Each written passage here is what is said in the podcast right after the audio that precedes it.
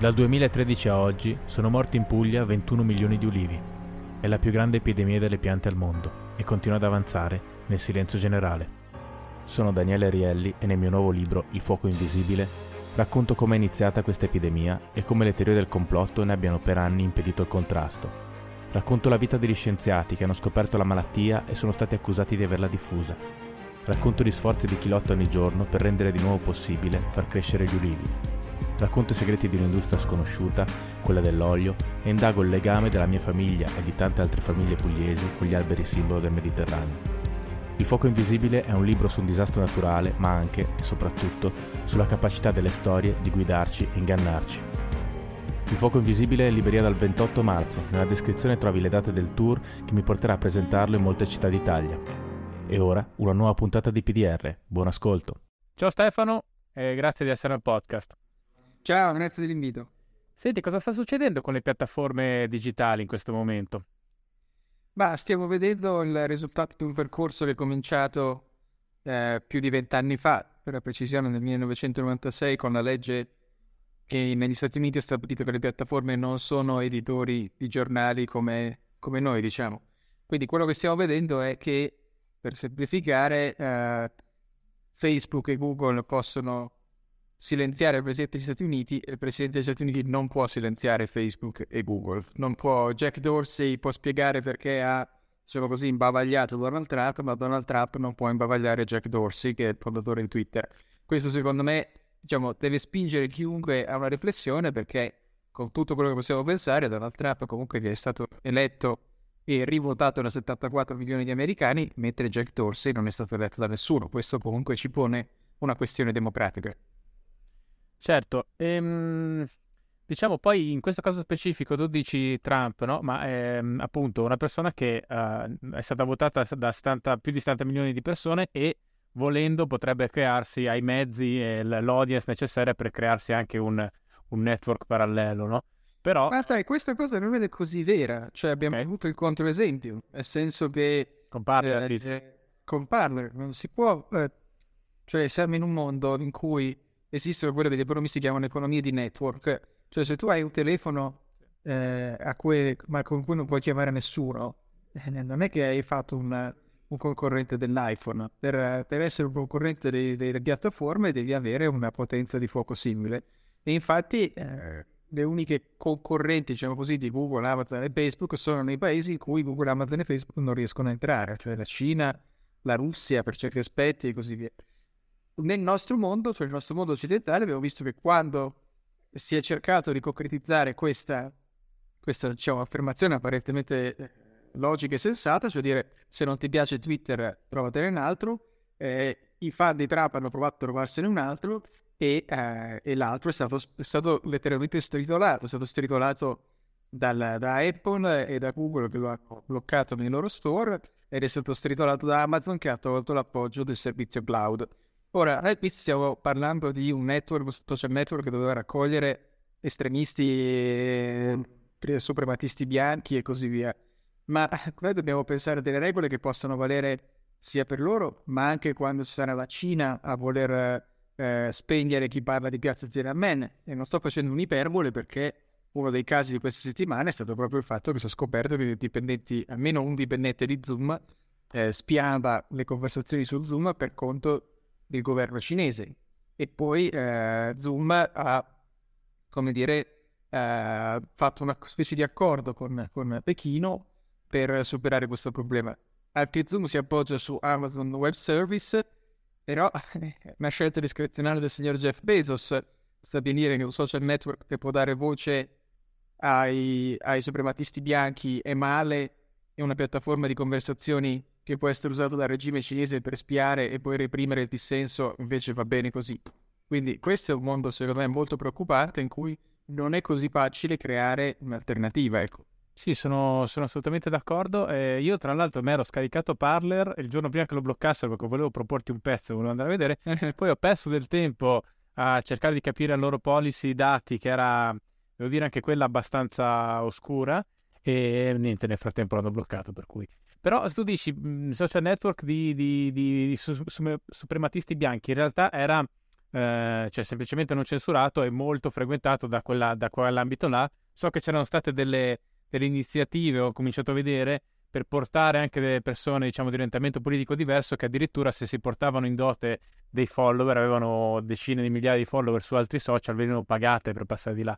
Quindi mi sarebbe piaciuto andare a vedere dentro poi quanto... Tu non so se l'hai visto, Parler. No, non ho fatto il tempo. Non ho fatto il tempo. Sì, perché mi sarebbe piaciuto... Non che questo cambi rispetto a quello che stai dicendo tu, che ovviamente è un discorso di carattere generale e senz'altro a fuoco. Però poi tutti, diciamo, Parler dominio dell'estrema destra, però non l'abbiamo visto.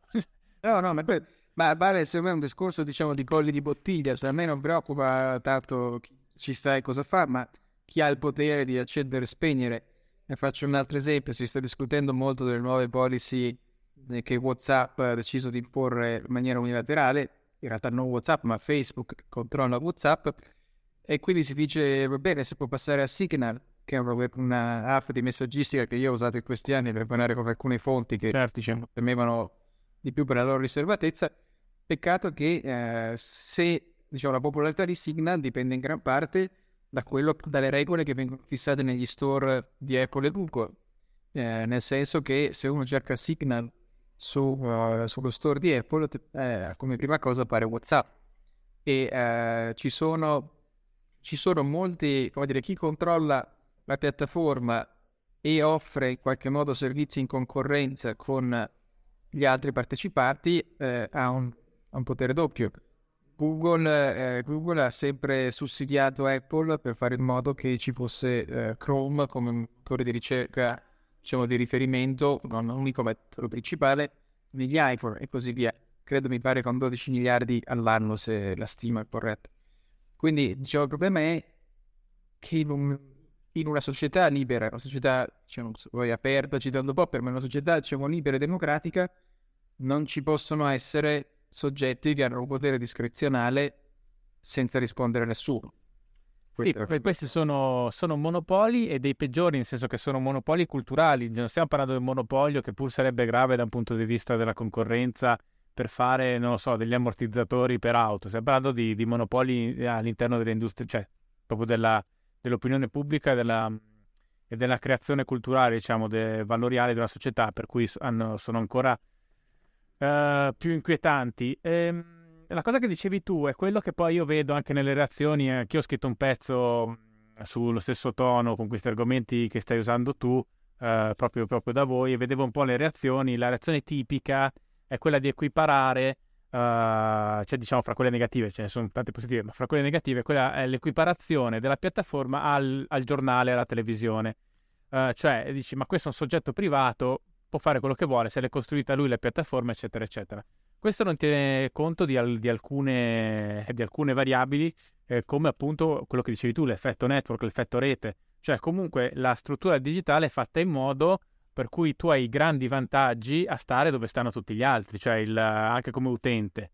E alla fine tu non vuoi fare pubblicità, non vuoi spendere risorse di tempo, di creatività e di presenza su una rete dove non c'è nessuno. E questo porta alla naturale formazione di monopoli, in un certo senso. È questo che poi è il punto dominante, cioè il punto dirimente contro questa argomentazione, no? Cioè Facebook non è un grande giornale, è una piattaforma a mondo che, per la sua natura della tecnologia su cui è basata, si afferma in un ambiente in maniera monopolistica. Sì, assolutamente, ma anche chi usa questa metafora, diciamo, appunto, come dici tu, non coerente alla situazione, dovrebbe avere il coraggio di spingerla fino in fondo. Immaginiamo che ci fosse un solo giornale al mondo. Non troveremo, cioè, quel giornale al mondo, quell'unico giornale mondiale avrebbe il potere di cancellare un politico e di fargli perdere le elezioni. Questa, anche qui, sembra che stiamo facendo delle cose da 1984, di cui adesso sono tutte le ristampe in libreria perché sono finiti i diritti, ma è esattamente così. In America ormai c'è un solo giornale, che è il New York Times. Il New York Times ha deciso, nella fase cruciale delle primarie del Partito Democratico, di non dare spazio alle accuse di molestie sessuali contro Joe Biden, fatta da una sua ex collaboratrice. Quando Bernie Sanders si è ritirato dalla competizione, il New York Times ha pubblicato un'inchiesta in cui quella fase lì prendeva molto sul serio quelle denunce, e il direttore di Bucket ha dovuto giustificare queste scelte dicendo che loro avevano scelto di aspettare a parlare dell'argomento prima di aver fatto le loro verifiche, le loro indagini autonome, che diciamo, come tutti gli standard molto alti, va benissimo, ma poi dovresti rispettarlo sempre. Non è che il New York Times rispetta questo standard quando parla, non so, mi ricordo per esempio un pezzo su Andrew Yang, che era uno degli altri candidati alle primarie, devastante, basato solo su fonti anonime dei suoi collaboratori, che sostanzialmente dicevano che ogni tanto aveva fatto magari una battuta fuori posto, non aveva fatto nulla di male, ma 2 pagine di killeraggio di Andrew Yang. E questa è la cosa più simile al giornale unico, perché è un giornale che è così tanto più grande di tutti gli altri che oscura tutti. Certo, l'alternativa è il Washington Post, che è letto solo a Washington perché è di proprietà del signor Jeff Bezos, quindi insomma peggio mi sento. Quindi questo... Guarda, ti interrompo, ma io ho avuto questa sensazione proprio cercando informazioni sui fatti di Capitol Hill in inglese. Effettivamente, cioè nel mondo anglosassone ormai la scelta è veramente poca, cioè o vai sulle piattaforme a rischio proprio delirio complottista estrema destra, oppure c'hai dei media molto ideologici, liberal, e la situazione è peggiorata, cioè è diventata molto più estrema, molto più polarizzata rispetto a pochi anni fa.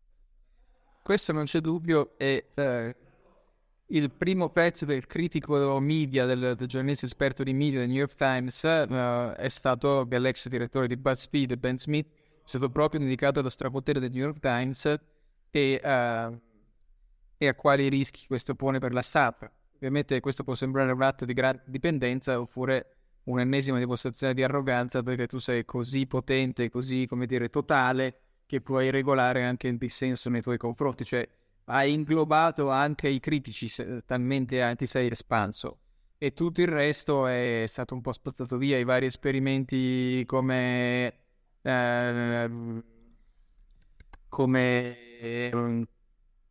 si chiama, Vox e gli altri, eccetera. Ma sai, anche qui, anche nella stampa, prima diciamo le piattaforme sono una cosa diversa, senza dubbio, però al tempo stesso il mercato creato dal digitale, che è un mercato che richiede numeri enormi, anche qua finisce per creare poi parallelamente, in maniera collaterale, una tendenza al monopolio anche invece nel giornalismo classico, nella stampa, negli editori, cioè nelle testate vere e proprie, no? Perché... riducendo le fonti di introiti, solo il più forte sopravvive e finisce a prendere tutto il mercato poi alla fine. Ma su questo, diciamo, devo provare a contraddirti, perché il modello con cui abbiamo impostato Domani parte da un'analisi, diciamo, diversa, e che è questa. Diciamo, i giornali ormai, intendo carta e web, hanno solo 2 fonti di entrate, che sono i lettori e gli inserzionisti.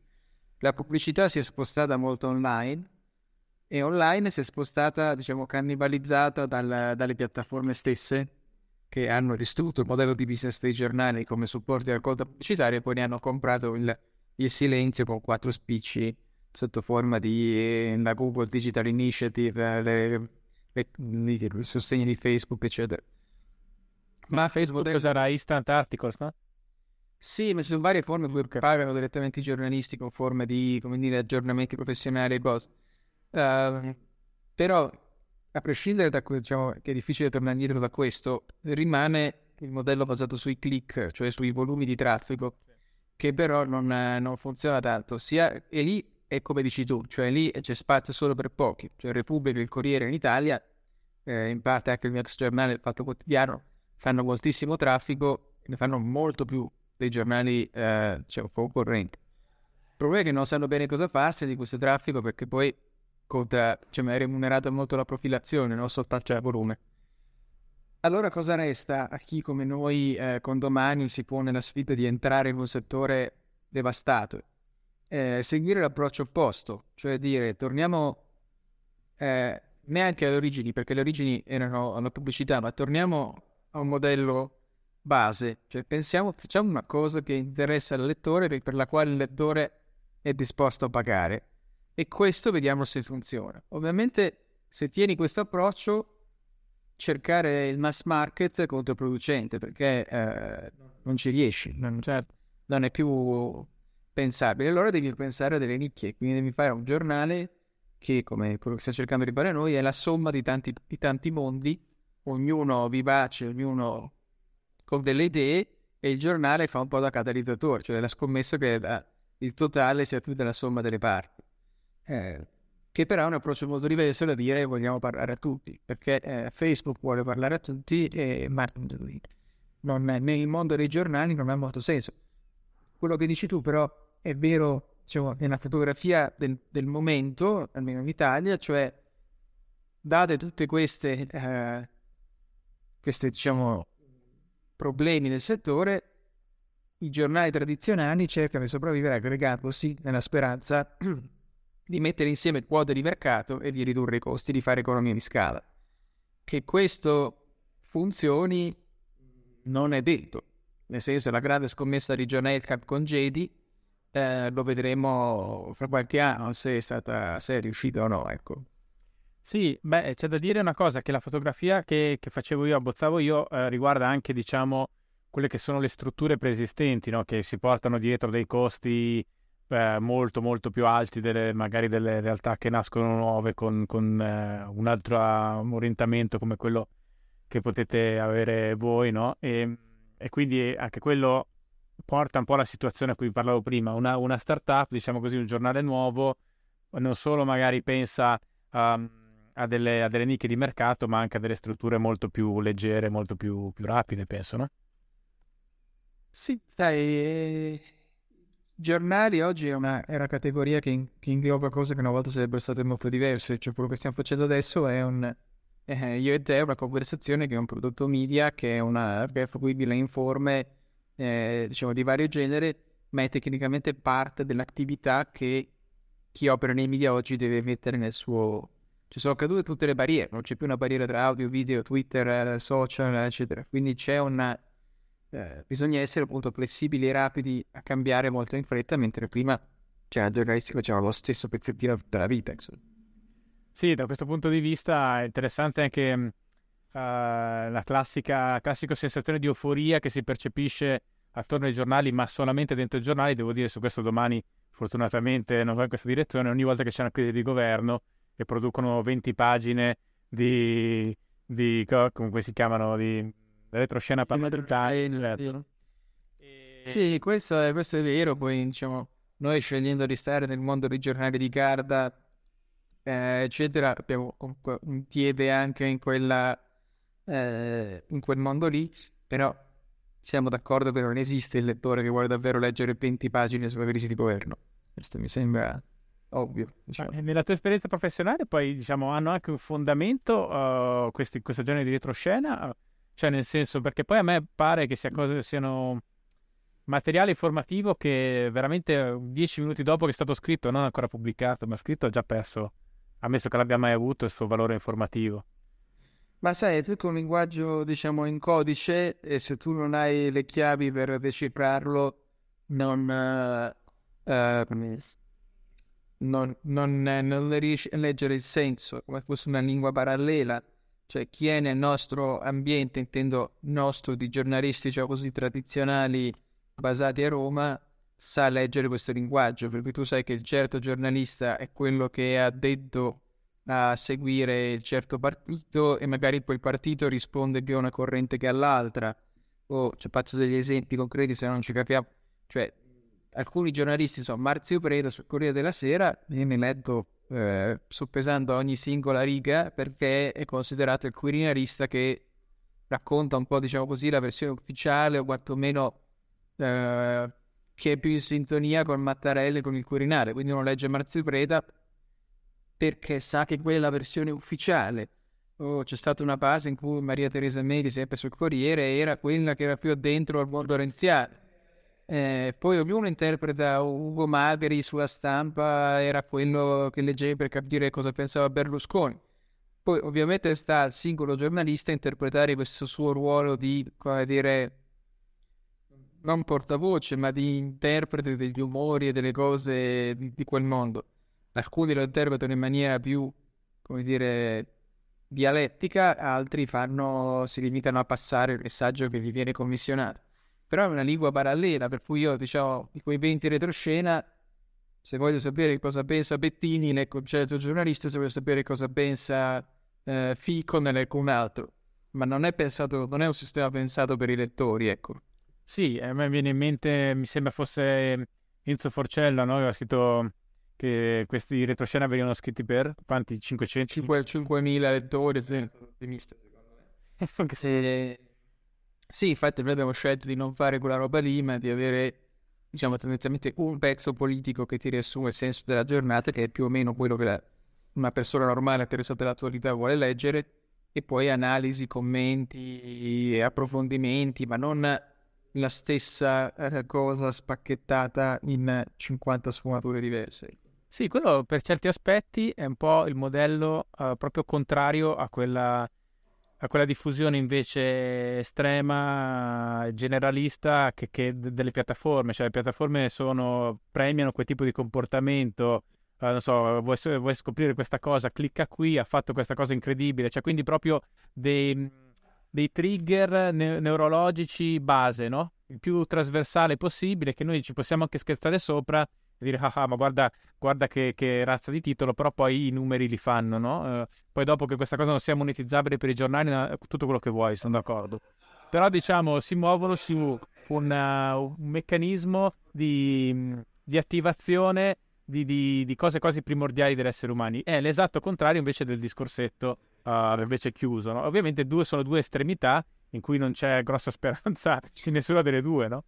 Sì, no, tocchi un punto giusto, cioè la dinamica del giornalismo italiano, diciamo così, consensuale, cioè tutto all'interno di uno stesso mondo, mentre quella dei social è il motore principale dell'indignazione, cioè i retweet o le condivisioni vengono fatte molto spesso, forse soprattutto di contenuti che non si condividono.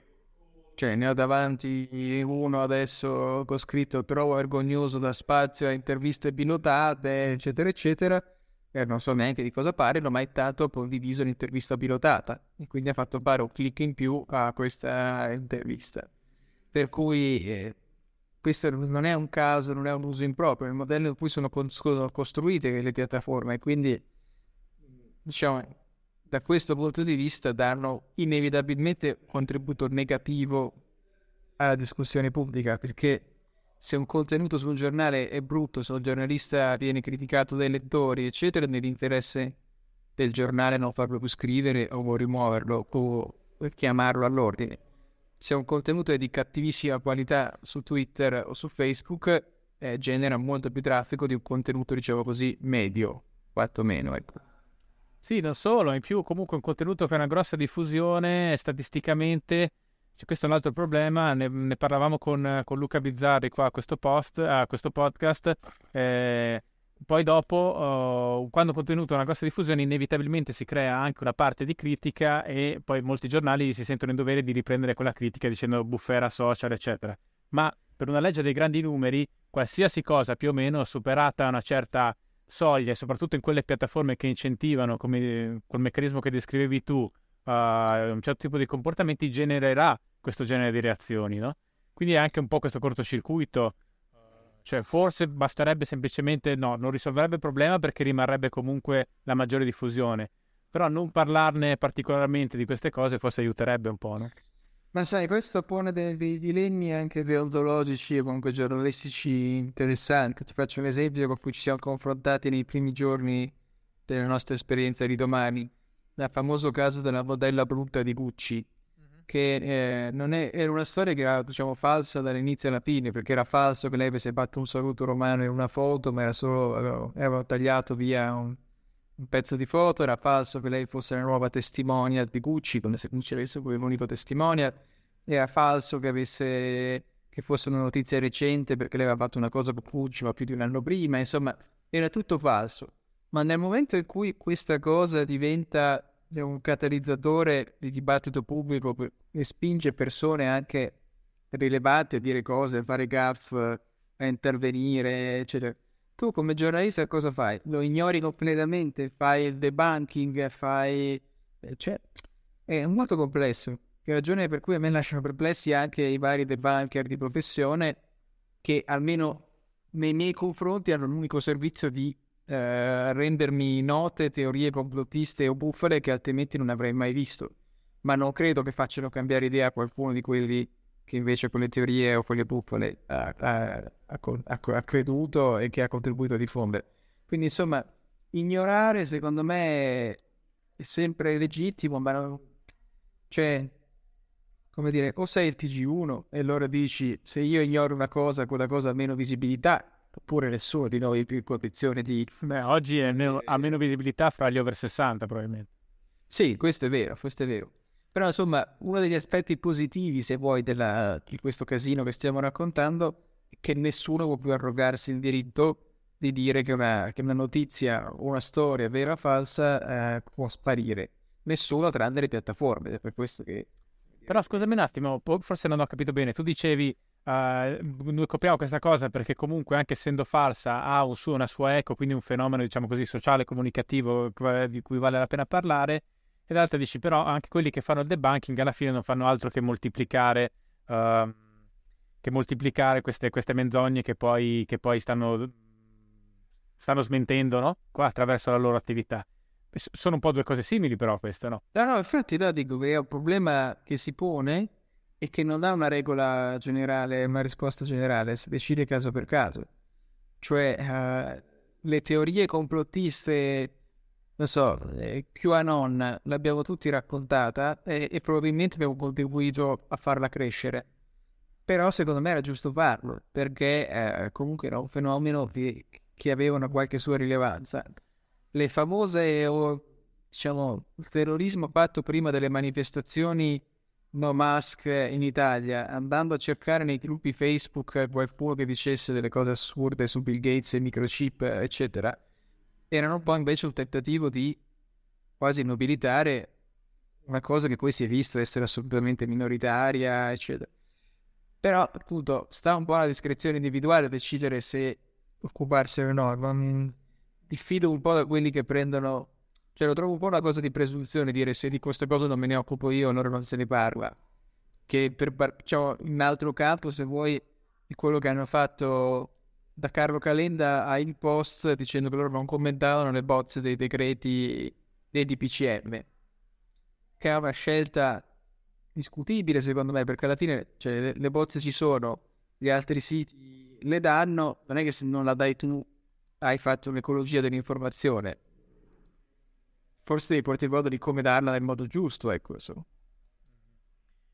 Ma senti, a questo proposito però poi il rischio è, ad esempio, quello che è successo adesso con la vostra intervista a questo gruppo, cosa sono, Twitcher, non ho ben capito, vado a vedere, ma sono, benché io non sia particolarmente anziano, sono un po' troppo anziano probabilmente, non ho capito benissimo, comunque che avete intervistato e poi dopo tu hai pubblicato un disclaimer all'intervista.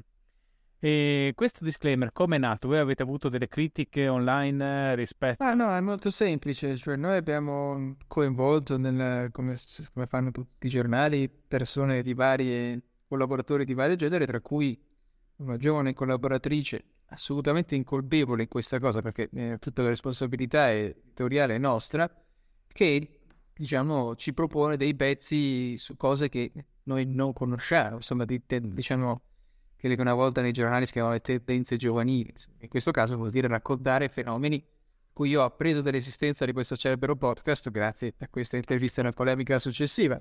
Non ne sapevo assolutamente nulla, pur essendo una cosa molto seguita.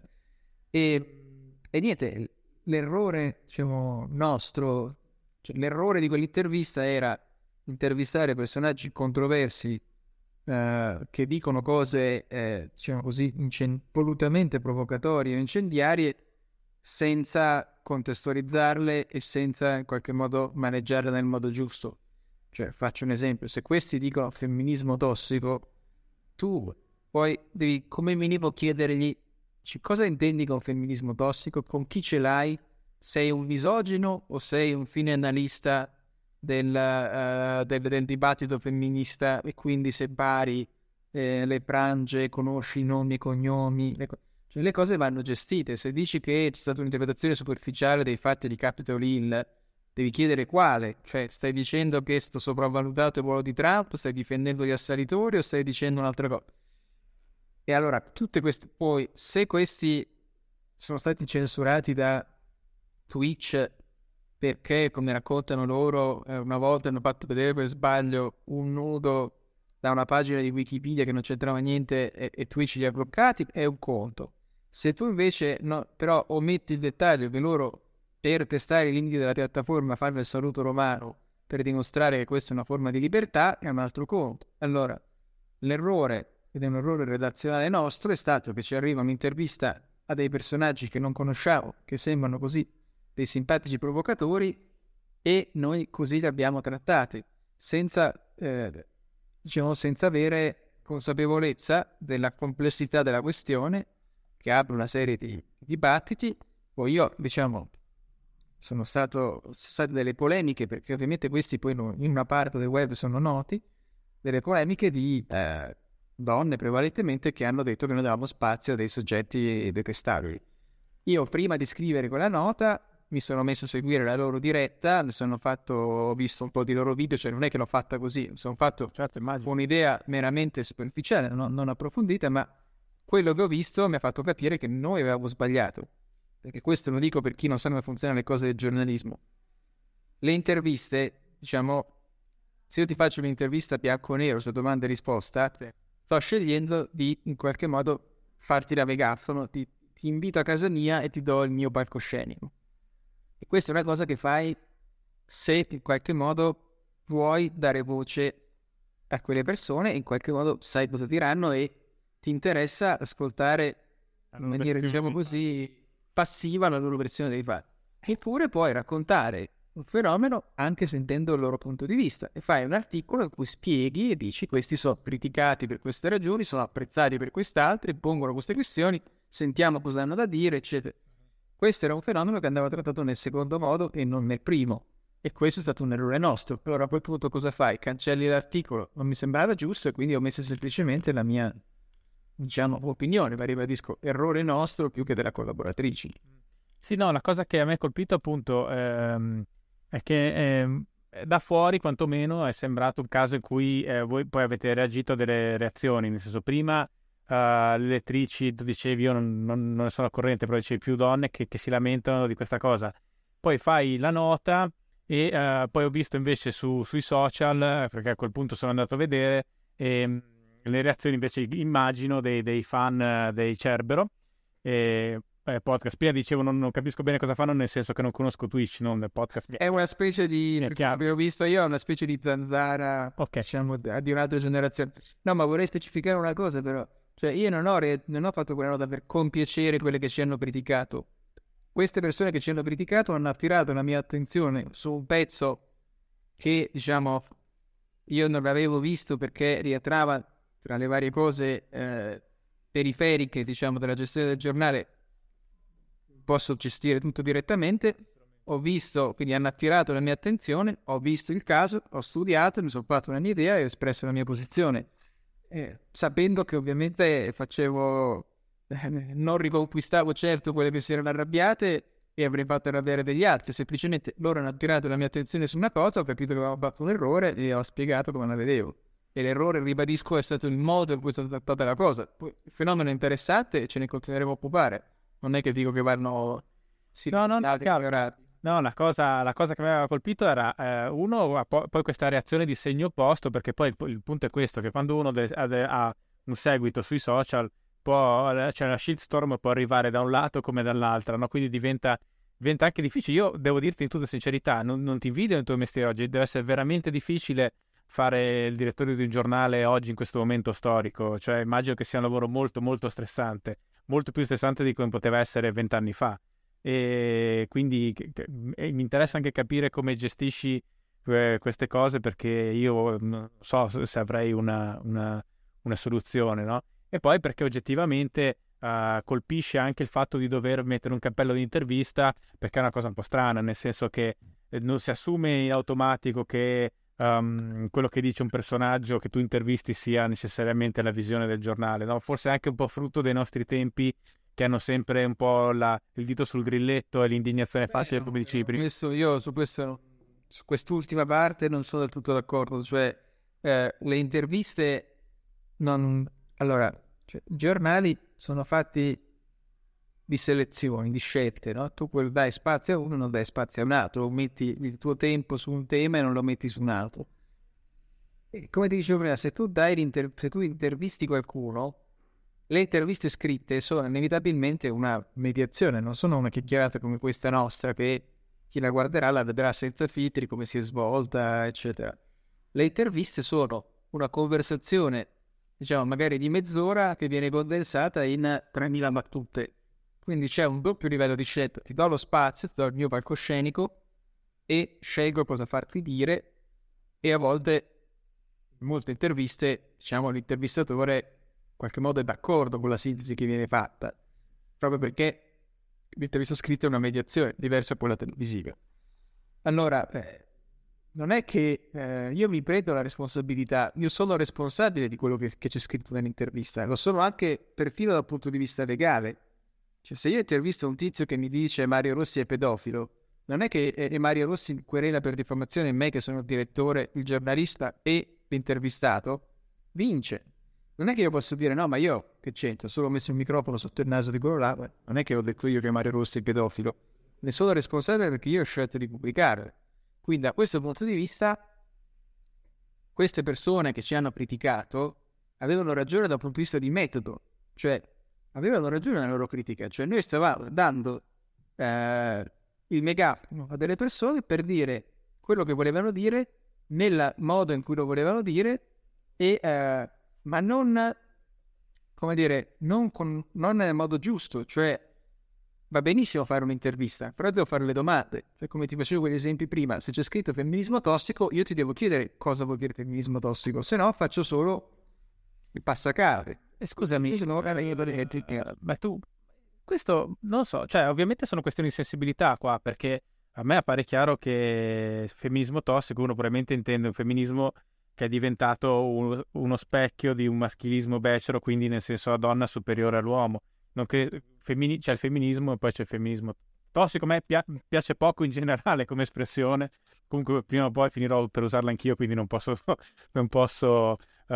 dissociarmene troppo. Però insomma... C'è molta sensibilità attorno a qualsiasi cosa oggi, cioè, è veramente rischioso esprimersi. Cioè, se uno dicesse ma guarda il femminismo è sbagliato sempre, lì capirei femminismo tossico credo che si capisca più o meno, no? Che è quel femminismo che è diventato, che ha degenerato e dai diritti delle donne. Io l'esegesi posso concepirla, diciamo, del Corano, anche ripetata, o della Bibbia, ma non di Cerbero Podcast. Cioè, facciamocelo dire da loro. Dico, se uno fa il giornalista, sì, okay, cosa dire, con chi ce l'hai?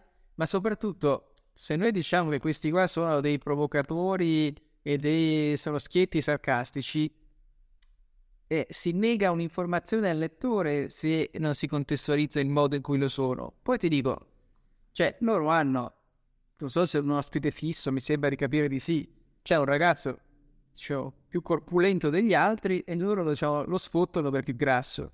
E quello dicono, no, ma quello non è body shaming, perché lui è d'accordo. Allora, cose di questo tipo, nel momento in cui tu puoi fare leggere il fatto che sono provocatori o schietti o quello che è, quantomeno devi problematizzarlo, ecco. Ma perché sennò pensiamo a un cattivo servizio di informazione. Non è che dico che non bisogna parlarne di loro, ma...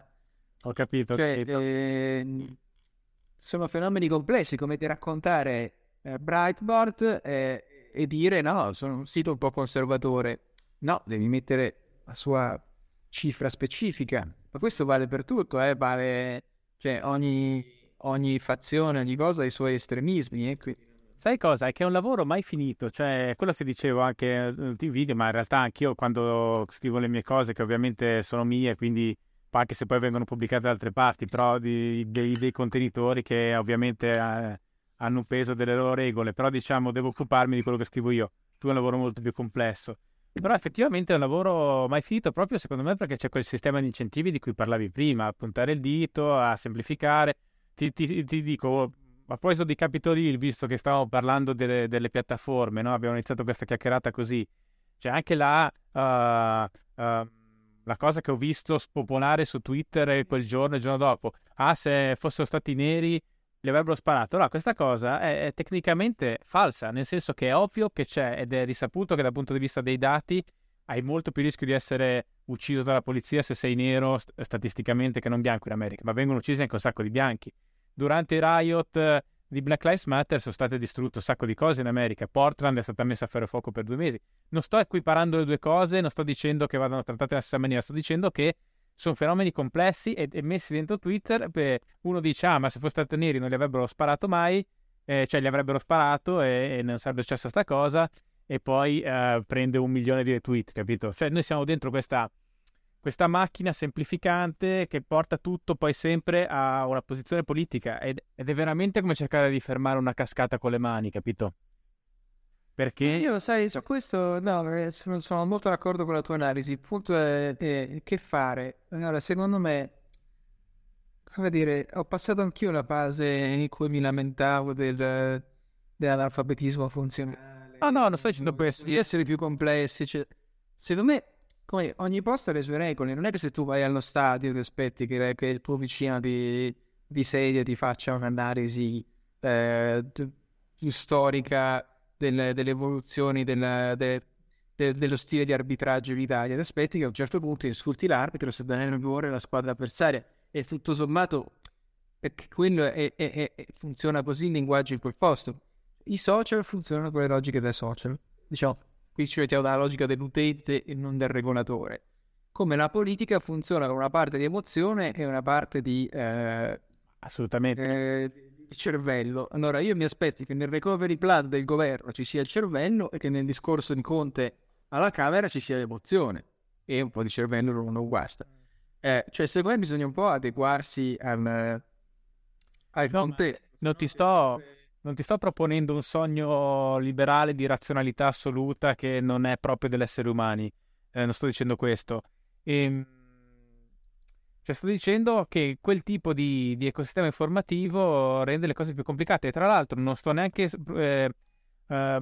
sostenendo una posizione molto, oggi devo dire purtroppo molto diffusa a sinistra, che il popolo non capisce niente. Io ho grandissima fiducia nelle persone in genere, di tutte le fasce sociali, cioè nel senso, secondo me messe di fronte a delle argomentazioni, ma neanche troppo complesse, nel senso non delle cose volutamente ombelicali o incredibilmente verticali su un tema eccetera, ma diciamo di fronte a un'argomentazione limpida, io credo che la maggior parte delle persone sia in grado di capire di cosa stia parlando e avere poi esprimere la sua opinione, che può essere diversa dalla mia tranquillamente, però diciamo avere un suo fondamento, no? Però dico che in questo particolare ecosistema informativo è difficile. E con questo non voglio dire, capito, ti sto preconizzando il fatto che l'uomo è un animale razionale perfetto, bla bla bla. Capisco benissimo quello che dici, è perfettamente sensato. Siamo animali, spesso ci sono studi, come tu saprai meglio di me, no? Che dimostrano che nella maggior parte dei casi, per non dire sempre, noi diamo poi un cappello razionale a delle decisioni che sono emotive, no? E quindi questo lo capisco. Però al tempo stesso estremizzare questa parte di noi mi sembra, come fanno le piattaforme digitali e la loro architettura, mi sembra molto pericoloso.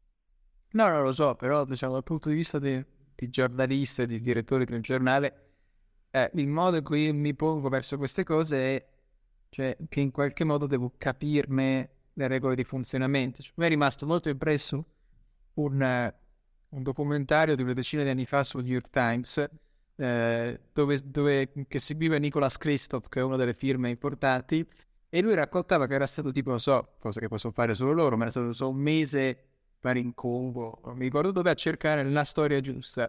Poi raccontando quella storia lì aveva cambiato la diplomazia degli Stati Uniti, perché aveva raccontato in un modo in cui a un certo punto gli Stati Uniti, non mi ricordo ovviamente quale fosse la vicenda geopolitica, gli Stati Uniti avevano dovuto prendere una posizione, diciamo, interventista. Allora, quello secondo me è un buon esempio di quello che devi fare sui social. Ti faccio un esempio: noi abbiamo un long form di 40.000 battute su Matteo Messina Denaro, e io non è che posso pensare di venderlo sui social dicendo adesso, caro utente, ti spiego perché vivendo tu in Italia devi sentirti in colpa se non leggi questo pezzo su Matteo Messina Denaro che è tanto interessante. Devo trovare un modo per fare, cioè, nel linguaggio dei social, farglielo leggere. E non ci vedo niente di male se ti dico, ecco, scopri perché Matteo Messina Denaro non è mai stato catturato, oppure leggi qual è l'ultimo indizio. Cioè, è il linguaggio dei social, che è come quello della pubblicità, in cui ti fanno vedere cose che non, diciamo, cose che non c'entrano direttamente con il prodotto che stai comprando. Cioè, funziona così. Questo non, sì, è una de, no, non necessariamente mi piace, ma funziona così, ecco. Quindi su questo è abbastanza laico. Senti, una cosa che senz'altro si può dire di Domani è che ci trovi delle cose che non trovi su altri giornali, non solo in termini di contenuti e di analisi, ma anche proprio di una rappresentazione generazionale.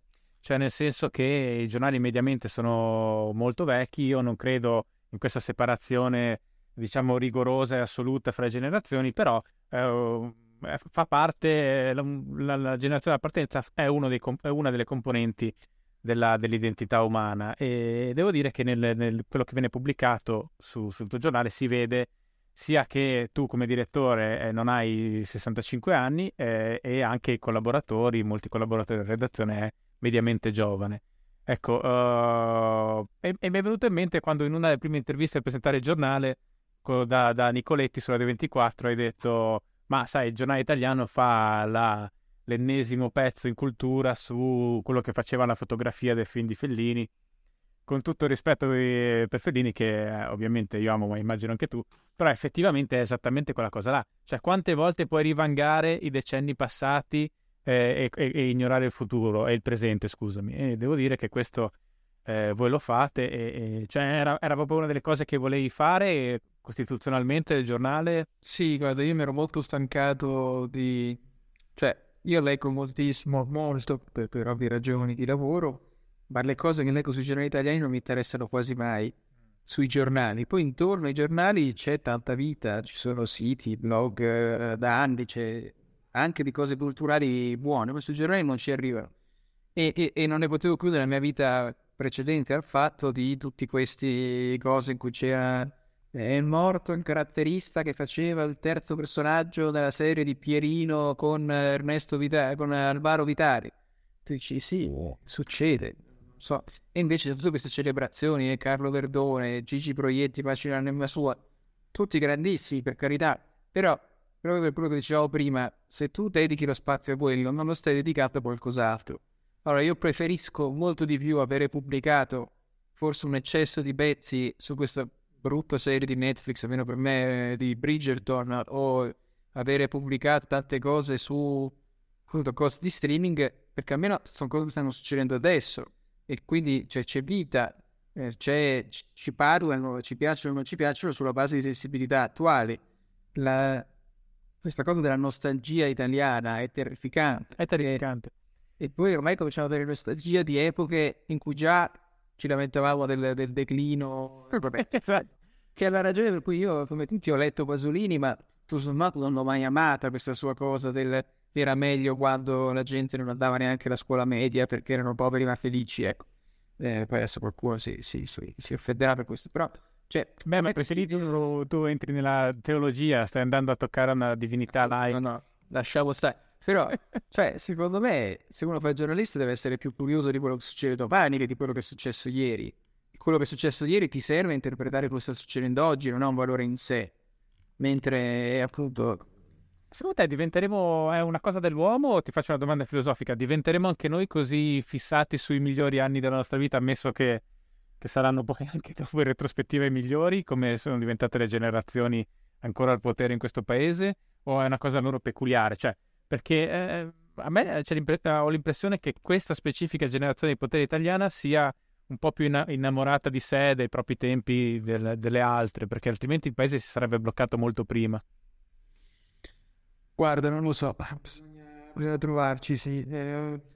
Io, nel senso che magari a 80 anni ci sveleremo io e te nella realtà virtuale, direi: ti ricordi quando facevo ancora le interviste via Skype? Quelli sì che erano tempi con dei valori. Esatto, no?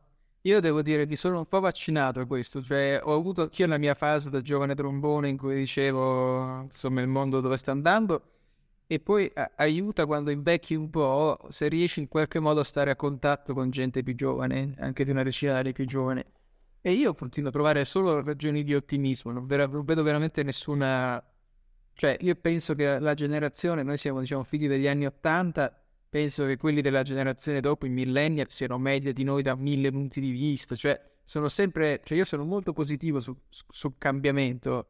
E non... Beh, sicuramente sono molto meno ideologici, mi sembra. E, sì, e non hanno quel trauma fondativo della nostra generazione di promessa non mantenuta, no? Perché poi...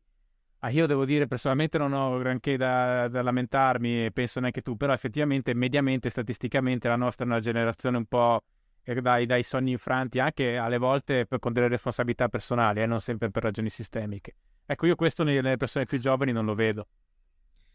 Sì, adesso qui è un altro campo, però se vuoi noi abbiamo avuto un po' la pressione a doverci conformare a un modello tradizionale di successo familiare, diciamo così, e a un modello di successo tradizionale lavorativo, per cui cioè noi siamo ancora una generazione che è cresciuta col terrore del precariato e con l'idea che il lavoro stabile è meglio, e anche con tante altre cose, diciamo, più tradizionali, che vedo molto meno a chi è più giovane. Ovviamente si fa anche lì, ci si accontenta poi di quello che c'è, però insomma, per rispondere alla tua domanda iniziale, forse i baby boomer... Però paradossalmente i baby boomer erano gli unici che non avevano ragione di avere nostalgie, perché loro sono veramente stati figli del presente, cioè archiviare la guerra, e hanno vissuto tutto, hanno sprecato forse la fase migliore del paese. Noi non credo che avremo quella sensazione lì, no? Rimpiangeremo un po' meno e forse saremo più liberi di guardare avanti, però sì, non lo so, credo che sia una cosa molto individuale. Io ho questo editore... di 86 anni che passa la giornata a mandarmi segnalazioni da Bloomberg, dai report, legge New York Times, mi manda cose, cioè io dico, ma io non so se a 86 anni avrei ancora voglia di preoccuparmi di come sarà il mondo fra 10 anni, ecco. È anche una questione di attitudine individuale, insomma, vero. Sì, ecco, quello c'è da dire, che indubbiamente poi appunto è sempre un po' scivoloso parlare di macro categorie. Io cerco di non farlo, in questo caso l'ho appena fatto, mi perdonerai, ma c'è tanta gente molto molto energetica in quel mondo lì, no? In quella fascia d'età lì. Senti, ma quindi dirigere un giornale come te lo immaginavi? È peggio, è meglio, è diverso?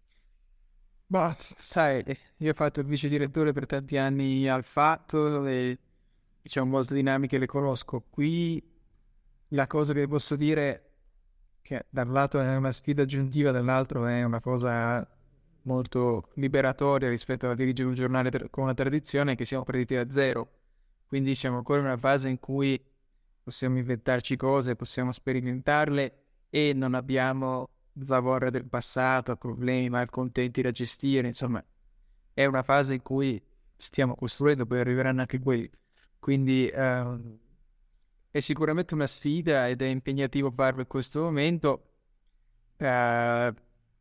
Diciamo, la cosa più interessante, che si collega un po' al discorso che abbiamo fatto nella seconda parte, è che mi ha dato grandissima soddisfazione mettere in circolo un po' di idee nuove, di facce nuove, di approcci nuovi. Noi siamo un giornale che fa pochissimo, diciamo così, colore, non c'è mai il pezzo che è solo, come dire, così superficiale. Cerchiamo di mettere solo cose che hanno un minimo di... che danno qualche contributo in più. Allora, fare questa cosa non soltanto con dei settantenni, che pure abbiamo, ma con anche persone di altre generazioni, di altre formazioni, con tante anche persone con un background scientifico. Ecco, tutte queste cose qua mi hanno dato grande soddisfazione. Questa è la cosa più bella, insomma, nel senso che un giornale ha senso se in qualche modo una comunità... Non mi interessa avere il mio palcoscenico personale.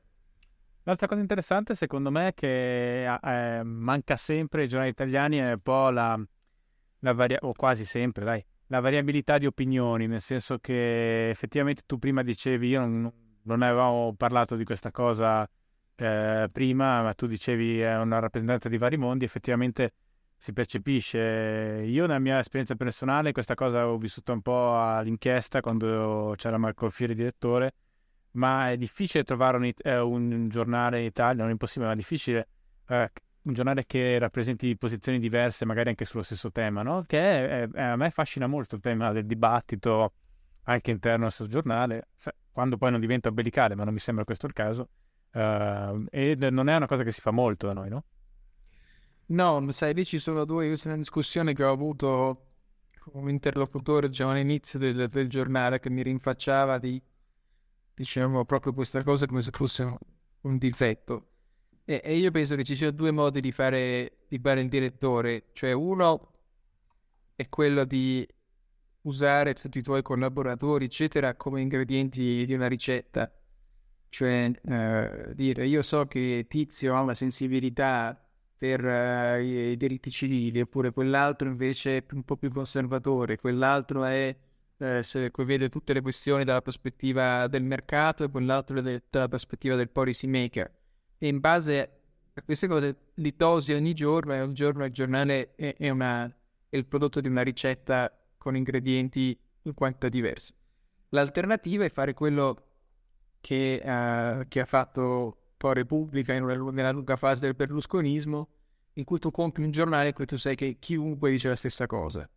Cioè c'è una grande uniformità e c'è un'identità che deriva dal fatto che in quel giornale tutti vanno nella stessa direzione, il giurista ci va a modo suo, l'economista a modo suo, il politologo a modo suo, ma tutti marciano in maniera uniforme, che è un po' se vuoi la differenza tradizionale che c'è sempre stata tra il Corriere della Sera e appunto Repubblica. Repubblica era il giornale che non tollerava,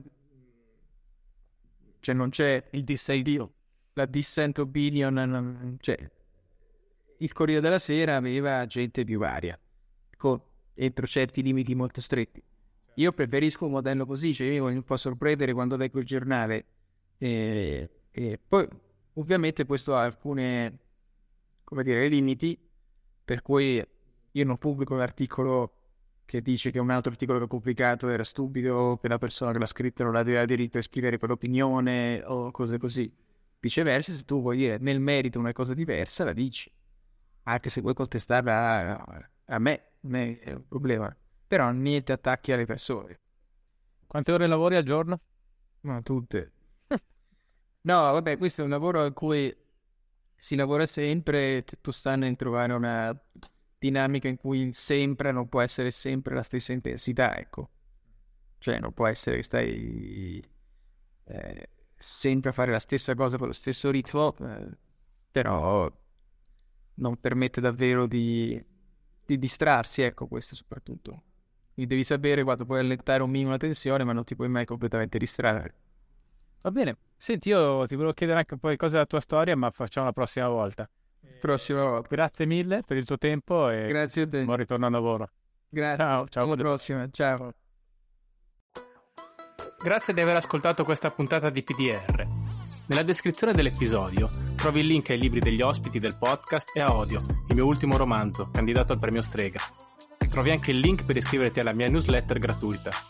Ricordati di seguire il podcast sul canale da cui lo stai ascoltando per non perderti le nuove puntate. Alla prossima!